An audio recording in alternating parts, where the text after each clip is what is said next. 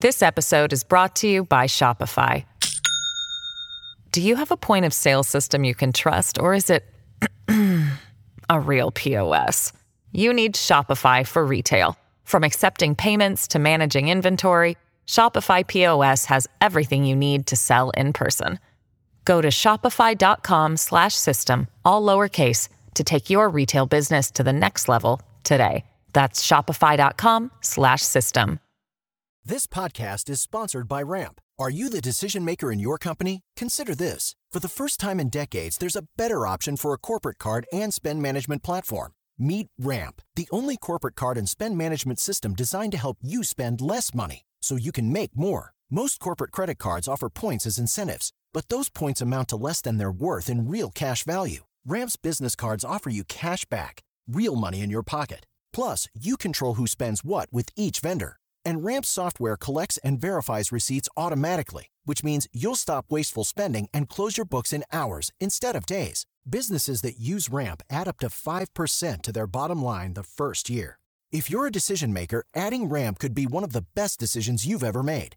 And now get $250 when you join Ramp for free. Just go to ramp.com slash easy. Ramp.com slash easy. R-A-M-P dot com slash easy. Cards issued by Sutton Bank and Celtic Bank members of FDIC terms and conditions apply.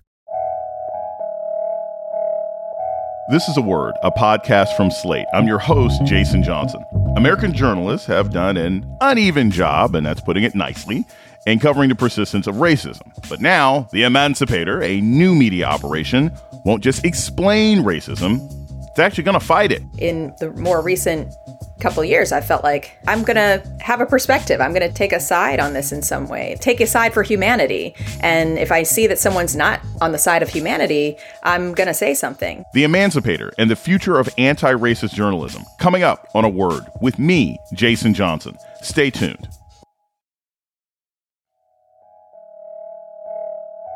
Welcome to A Word, a podcast about race and politics and everything else. I'm your host, Jason Johnson. The Emancipator, an abolitionist newspaper, was born in the 19th century at a time when many Americans were challenging the assumption that the country would never end the institution of slavery. Now, the Emancipator is being reborn as a publication that dares to imagine an America without racism. I know, hard for me to imagine as well. The project is being launched by the Boston Globe and plans to begin publication in the new year. Veteran journalist Amber Payne is co editor in chief of The Emancipator, and she joins us now. Amber Payne, welcome to A Word. Hey, Jason. Thank you for having me. I'll start by just asking this. So, what is The Emancipator? What sort of the history of the original one? You know, this is kind of the the newest version of a reboot, right? What what is The Emancipator? It's a collaboration, right, between the Boston Globe's opinion team and Boston University's uh, Center for Anti-Racist Research, which is uh, run by Dr. Ibram Kendi, who many know and many read his work, especially in the last year on uh, how to be anti-racist. So the idea is we're rebooting this idea of this abolitionist newspaper and taking the best of scholarship, commentary, data journalism, and stories uh, from real lived experiences from real people to imagine a way forward. So we're taking a little bit of a, a, page from the solutions journalism approach here and reframing this conversation on racial justice and equity. And if you look at the original Emancipator, you know, there were uh, seven editions of the Emancipator that were produced by William Lord, Lloyd Garrison. And that paper, the other the other abolitionist newspapers at the time, you know, they they were radical and they were using this format, the newspapers, to get in people's faces about like rejecting these compromises. There were some people who wanted to end slavery. They were like, "Oh yeah, we could do that. Let's let's put a timeline down. Let's let's think about it. Let's plan." And it was it was radical, and they these uh, abolitionist newspaper editors like Garrison, they were actually persecuted for being so bold to imagine this world where slavery just could end like that. What's the difference between anti racist journalism that you're going to do in The Emancipator and just reporting on race and racism? Because I think that's a distinction that a lot of people don't understand. If you if you simply talk about the injustices from some police department in Oklahoma, that ain't the same thing as being anti-racist. How do you explain that to your readers? What we're going to be doing is giving history and context behind something. Um, okay, you want to use the racist police department. Looking at the history of where that comes from, racist policing, I think it's, you know, you have your straightforward news approach, breaking news approach. I, you know, worked in breaking news for 10 years, and you're really giving the facts. Here's what happened. Here's what he said. Here's what she said. You know, closing soundbite, closing message.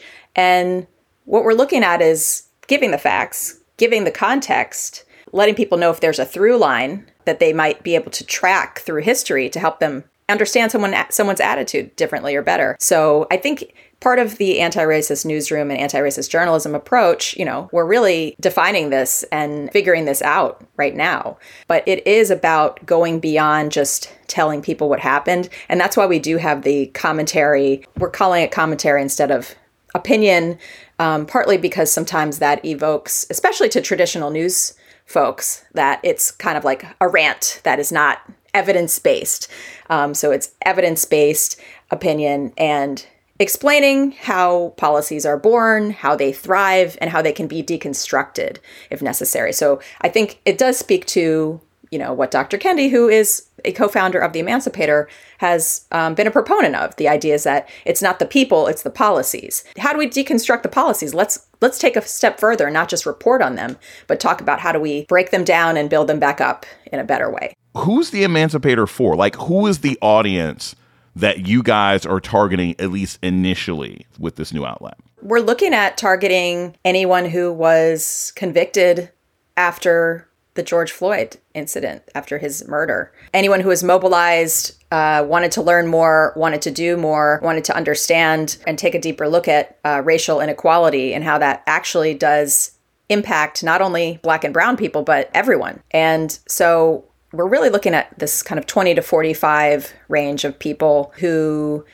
yes, there are the black people who, you know, you want to, you preach to the choir so that, you know, you can get that refrain and you, the, the choir needs to be armed too with the understandings on the history of inequality in our country. I, I learn something every day. I have learned so much and I'm like, okay, I've been covering marginalized communities. I've been really a student of this history for a long time, and I'm still learning things that are helping me to process the world around me, the conversations that I've had with friends and family, and feel like, how do I equip myself to have those conversations instead of just push them to the side? In the more recent couple years i felt like i'm going to have a perspective. I'm going to take a side on this in some way take a side for humanity. And if i see that someone's not on the side of humanity i'm going to say something. Now i can we can do that with journalism. We're not here to like cater to the white gaze in terms of really like okay we're going to take your hand and we're going to really break this down for you and pat you on the back.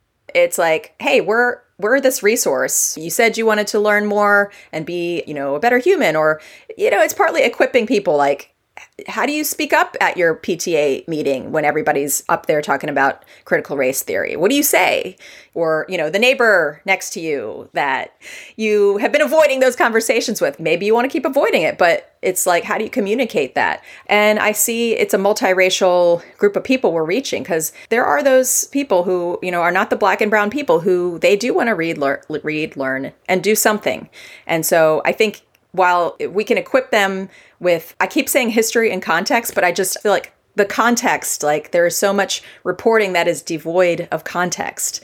And that is part of why we are where we are, because for a while, like, you know, da- journalists were kind of dancing around it. I remember in 2015, I was still overseeing NBC BLK at NBC Digital, and just the idea of using the word racist in a headline, racist incident, and how do we call Trump's lies? And do we call him racist? And, you know, an executive that I worked with, we were speaking to some UVA students of the media studies persuasion, and someone had a question and like, well, why aren't you calling out racism like more blatantly? And and this executive actually said, well, I'm I'm not in the business of calling people racists. So that happened. I will not name this person. I just was taken aback at that. I'm like, well, I am in the business of calling out racist incidents and explaining why they are racist. And that gets to the path of like, how did we get here and where do we go? So, Amber, you know, one of the things about the Emancipator that is unique is you have a co-editor in chiefship or something like that. Tell us a little bit about who your your co-editor in chief is and why the Emancipator is structured in that way because that's that's really different for for most news outlets. Yeah, it's really different. When I was thinking about the job and I knew it was a co editor in chiefship, honestly, I was talking to some mentors who were very traditional newsroom executives. And one of them even said, that goes against everything I believe in and how a newsroom could could actually be run and be successful. But you see it in other sectors. You see it in tech, you know, co-founders, co-leaders. You see it in some other industries. And I think the reason this works, you know, it's it's these two institutions and we're coming together in a way of shared equity and shared sweat and this it's grounded our the leadership approach is grounded in shared responsibility for these ideas and the communities we serve. And it's also an answer to white supremacy, frankly. Like, you know, white supremacy and patriarchy uh, suggests that there should be one person at the top that's really dictating what happens and leveraging that. And this is like a new newsroom model. And so I, I'm so glad to work with Deborah Douglas, who is my co editor in chief, and she's on the BU side of the partnership. And Deborah um, has had an incredible career as a print and digital journalist from working for the, the Sun Times and the editorial pages there. Um, she wrote a book about the civil rights, U.S. Civil Rights Trail recently. She was the deputy editor for MLK 50, uh, which is an amazing project based in Memphis about policy and power. Um, so it's definitely something that people raise an eyebrow by like well how do you guys get things done and it does end up being a lot of collab it's it's collaborative and i think that journalism should be collaborative more collaborative than it is we're going to take a short break. When we come back, more on the Emancipator and the future of anti racist journalism. This is a word with Jason Johnson. Stay tuned. This is Jason Johnson, host of A Word, Slate's podcast about race and politics and everything else. I want to take a moment to welcome our new listeners. If you've discovered a word and like what you hear, please subscribe, rate, and review wherever you listen to podcasts. And let us know what you think by writing us at a word at slate.com. Thank you. This episode is brought to you by Shopify. Do you have a point of sale system you can trust, or is it a real POS. You need Shopify for retail. From accepting payments to managing inventory, Shopify POS has everything you need to sell in person. Go to shopify.com/system all lowercase to take your retail business to the next level today. That's shopify.com/system. You're listening to A Word with Jason Johnson. Today we're talking about The Emancipator, the Boston Globe's new anti racist journalism project, and our guest is co editor in chief Amber Payne. So I, I want to continue with this because I, I think this is really important. This idea that, you know, so much of America's current racial interest has been sparked by you know what happened with George Floyd. And that was sort of after years and years of other instances of violence and everything else like that. The pushback sometimes is that that interest is fleeting right? The emancipator is also launching at this time where there's this fear that this was a fad. How does this new outlet play a role in keeping the death of George Floyd from being just a moment to being part of a movement because that's what I think a lot of people are nervous about right now. Well, this is what we do every day. This is what we're going to do every day. I think when you look at there has been an increase of coverage around racial uh, equity and justice, and every outlet has their kind of racial justice newsletter now. I have signed up for all of them. I enjoy them. And you have your writers, you have your Atlantic pieces, but that's still not at the focus of what these news outlets are doing. And this is our focus. Like, this is what we are, this is our mission. It's like refreshing to me that we can commit to that because I've worked in legacy media companies for a long time where you just kind of wait for those moments like, all right, Black History Month is coming. We're gonna here we go. Yes, we're gonna exactly. Bring some now great... that we got Obama in office. Yeah, and it is fleeting, and there's a knee jerk reaction that I am tired of in journalism. And I can't help but have noticed, you know, in March 2020, as the pandemic was hitting, companies were making cuts and there were there were some jobs that were geared toward kind of racial equity editors and senior producers and that I took note of. And then those jobs went away because of the pandemic. And then by summer, after the uprisings, those jobs were back, and every black journalist's phone was was ringing off the hook. There's the level of of news executives and newsrooms who are like, okay, now we get it. We do want to cover this. We need to cover it. Is it for all the right reasons, like because they believe in you know the storytelling, or is it because they know that they have to do this now? The feet feet have been held to the fire on having this coverage being part of your mission and folded into what you do in the newsroom. If you don't do that, you're going to get called out by your employees or by other, you know, surrounding networks. So I think I fully believe that this is needed and that there's a high interest. Of course, I do have that I have that fear of like people are going to move on, but I think it's just about keeping it's about keeping that drumbeat. It's about keeping out there. And so I feel like we're filling a void and filling a gap because you can go to different outlets and different writers that you like to read, but having one publication that is really focused on this, I think is going to be hopefully helpful. What's the difference between launching something that discusses race when it was say NBC BLK where it's like okay, you're you're you're your own thing as opposed to starting something from the Boston Globe? I mean, just given Boston's history and its generic sort of reputation, like what is it like launching something from a predominantly white institution versus something that's coming from either a black space or, or a predominantly black institution? Is there a difference for you as a as a production person and a co-editor? NBC BLK, we were a little section of NBC Digital um, telling stories by, for, and about the Black community. And we did get into a little bit of opinion. Thank you, Jason Johnson. and but we didn't go too far down that road. We were kind of like, you know, for me, it was about covering covering stories that hadn't been covered and having hard news to contribute to the conversation and smart political stories. I've worked at, you know, BET as well for a little bit, which was it's still Viacom, you know, it's still like the parent company and it's still kind of you know at the end of the day kind of you know you're beholden to you're beholden to metrics you're beholden to performance. I mean at nbc i was not beholden to like hey how are your numbers? Okay we're going to cancel this.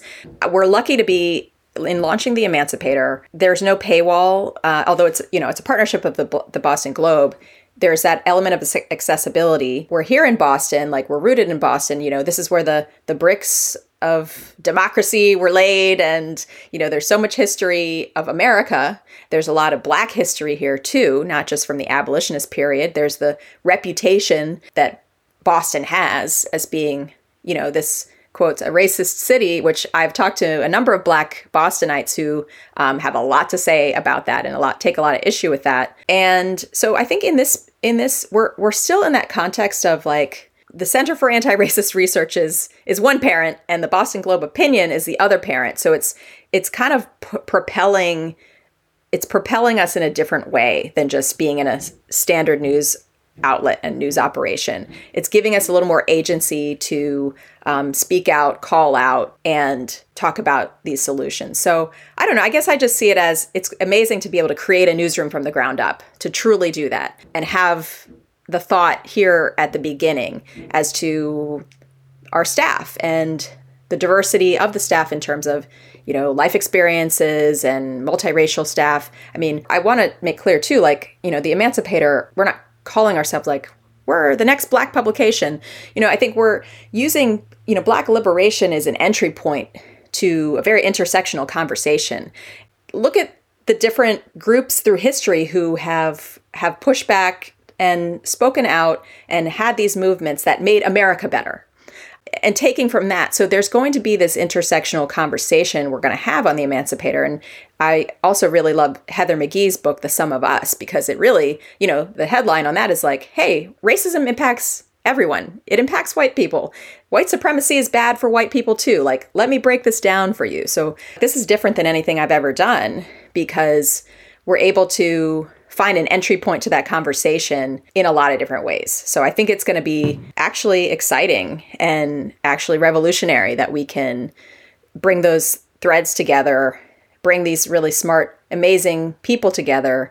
And, you know, we're even, it could be that it's a scholar, but it could be that it is an, a, a person who's worked for prison reform all their life and they're not a household name. So I think it's also about just bringing new people to the conversation who are not the bold type names. And it just comes down to our democracy, you know, journalism and democracy and what what is our place in the American project right now? We're going to take a short break. When we come back, more on the emancipator and anti racist media. This is a word with Jason Johnson. Stay tuned. Sick of being upsold at gyms? My guy, you're currently a base member. For $90 more, I can upgrade you to our Shred membership. For 130 more, you'll be a Swole member. And for just $300 more, you'll reach Sweat Platinum. At Planet Fitness, you'll get energy without the upsell. Never pushy, always free fitness training and equipment for every workout. It's fitness that fits your budget. Join Planet Fitness for just $1 down and $10 a month. Cancel anytime. Deal ends Friday, May 10th. See Home Club for details. You're listening to A Word with Jason Johnson. Today we're talking about The Emancipator, a forthcoming anti racist news site from the Boston Globe with co editor in chief Amber Payne. So, The Emancipator, as a functional media place, it is going to be a nonprofit. How are you guys going to go about getting your funding? And how are you, I guess, how do you sort of draw that line between getting the funding to keep the lights on versus having the funding possible? I mean, you know, if if you get five hundred thousand dollars from Walmart, right? And then there there's there's an uprising of of workers. If you get a million dollars from Coca-Cola and then the story is about, you know, Coca-Cola oppressing workers in Brazil, how do you guys sort of anticipate that? Because that's not a new problem. That's something that a lot of of race and gender nonprofits face when they get the corporate grants versus what they got to report on. Yeah, I mean, at this point, we're we're essentially like operating as a nonprofit newsroom, like kind of taking those principles. Obviously, BU is a nonprofit. The Globe is for profit. So we're in this kind of hybrid status right now.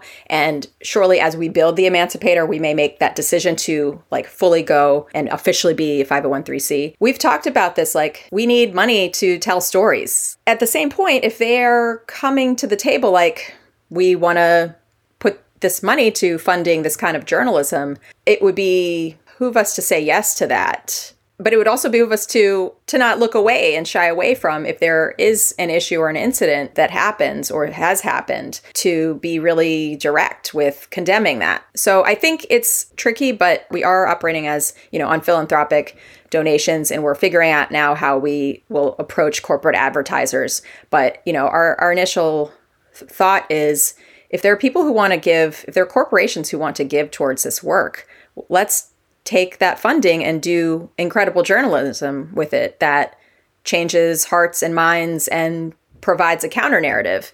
And they may be doing it to fulfill a box check. That's that's on their heart. Right. Right. like, yeah. Yeah. Yeah. We can't be held accountable for uh for their for their sort of guilt. I want to close with this. So let's jump ahead to 2024. What do you think will have changed about the way we're talking about race. And obviously, the emancipator will have played a role in that. But what do you think is going to be really different if we just jump ahead by two years? I think you're going to find that some of the language and terminology will be different. I think people will be more well versed in terms of these conversations and they will flow a little better.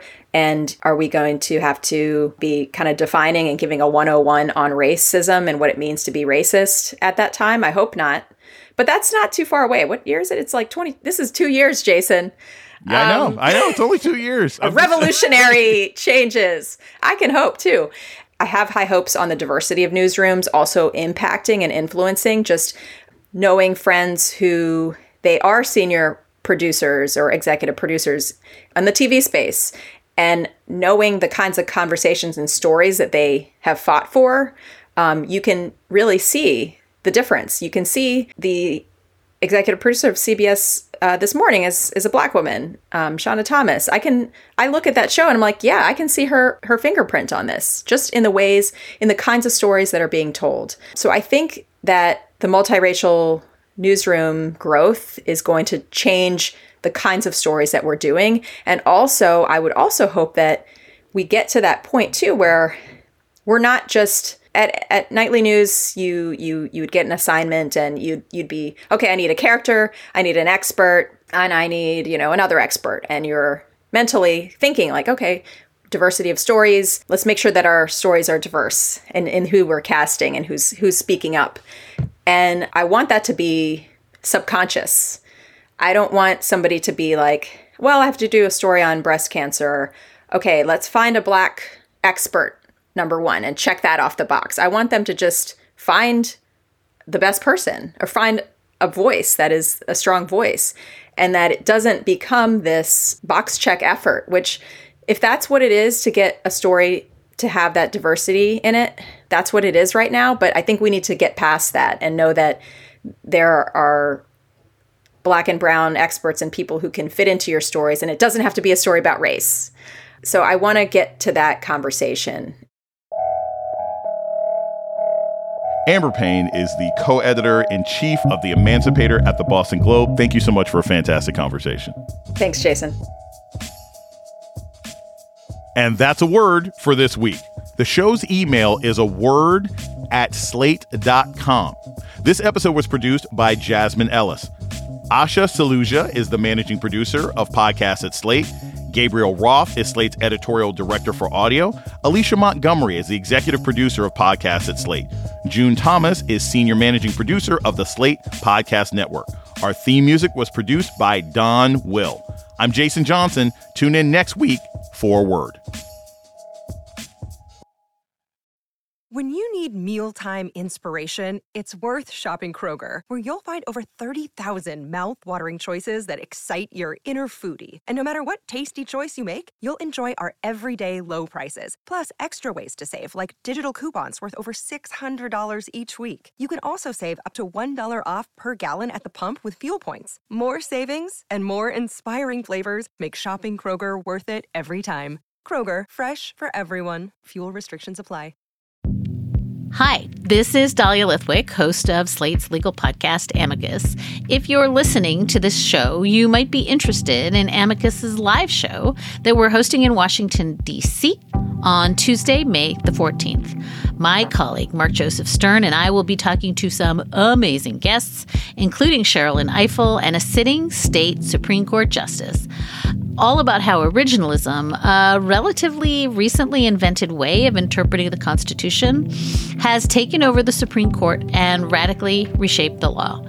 It's been doctrinal rocket fuel for the conservative legal movement and facilitated the rolling back of abortion rights, the expansion of gun rights, and the obliteration of the separation of church and state. And as another wildly consequential Supreme Court term careers to its end, the court's originalists are on a tear. But there's something you can do about it, and we hope you'll join us in DC on May 14th to explore the possible pathways out of the current situation. Go to slate.com slash amicus live for tickets.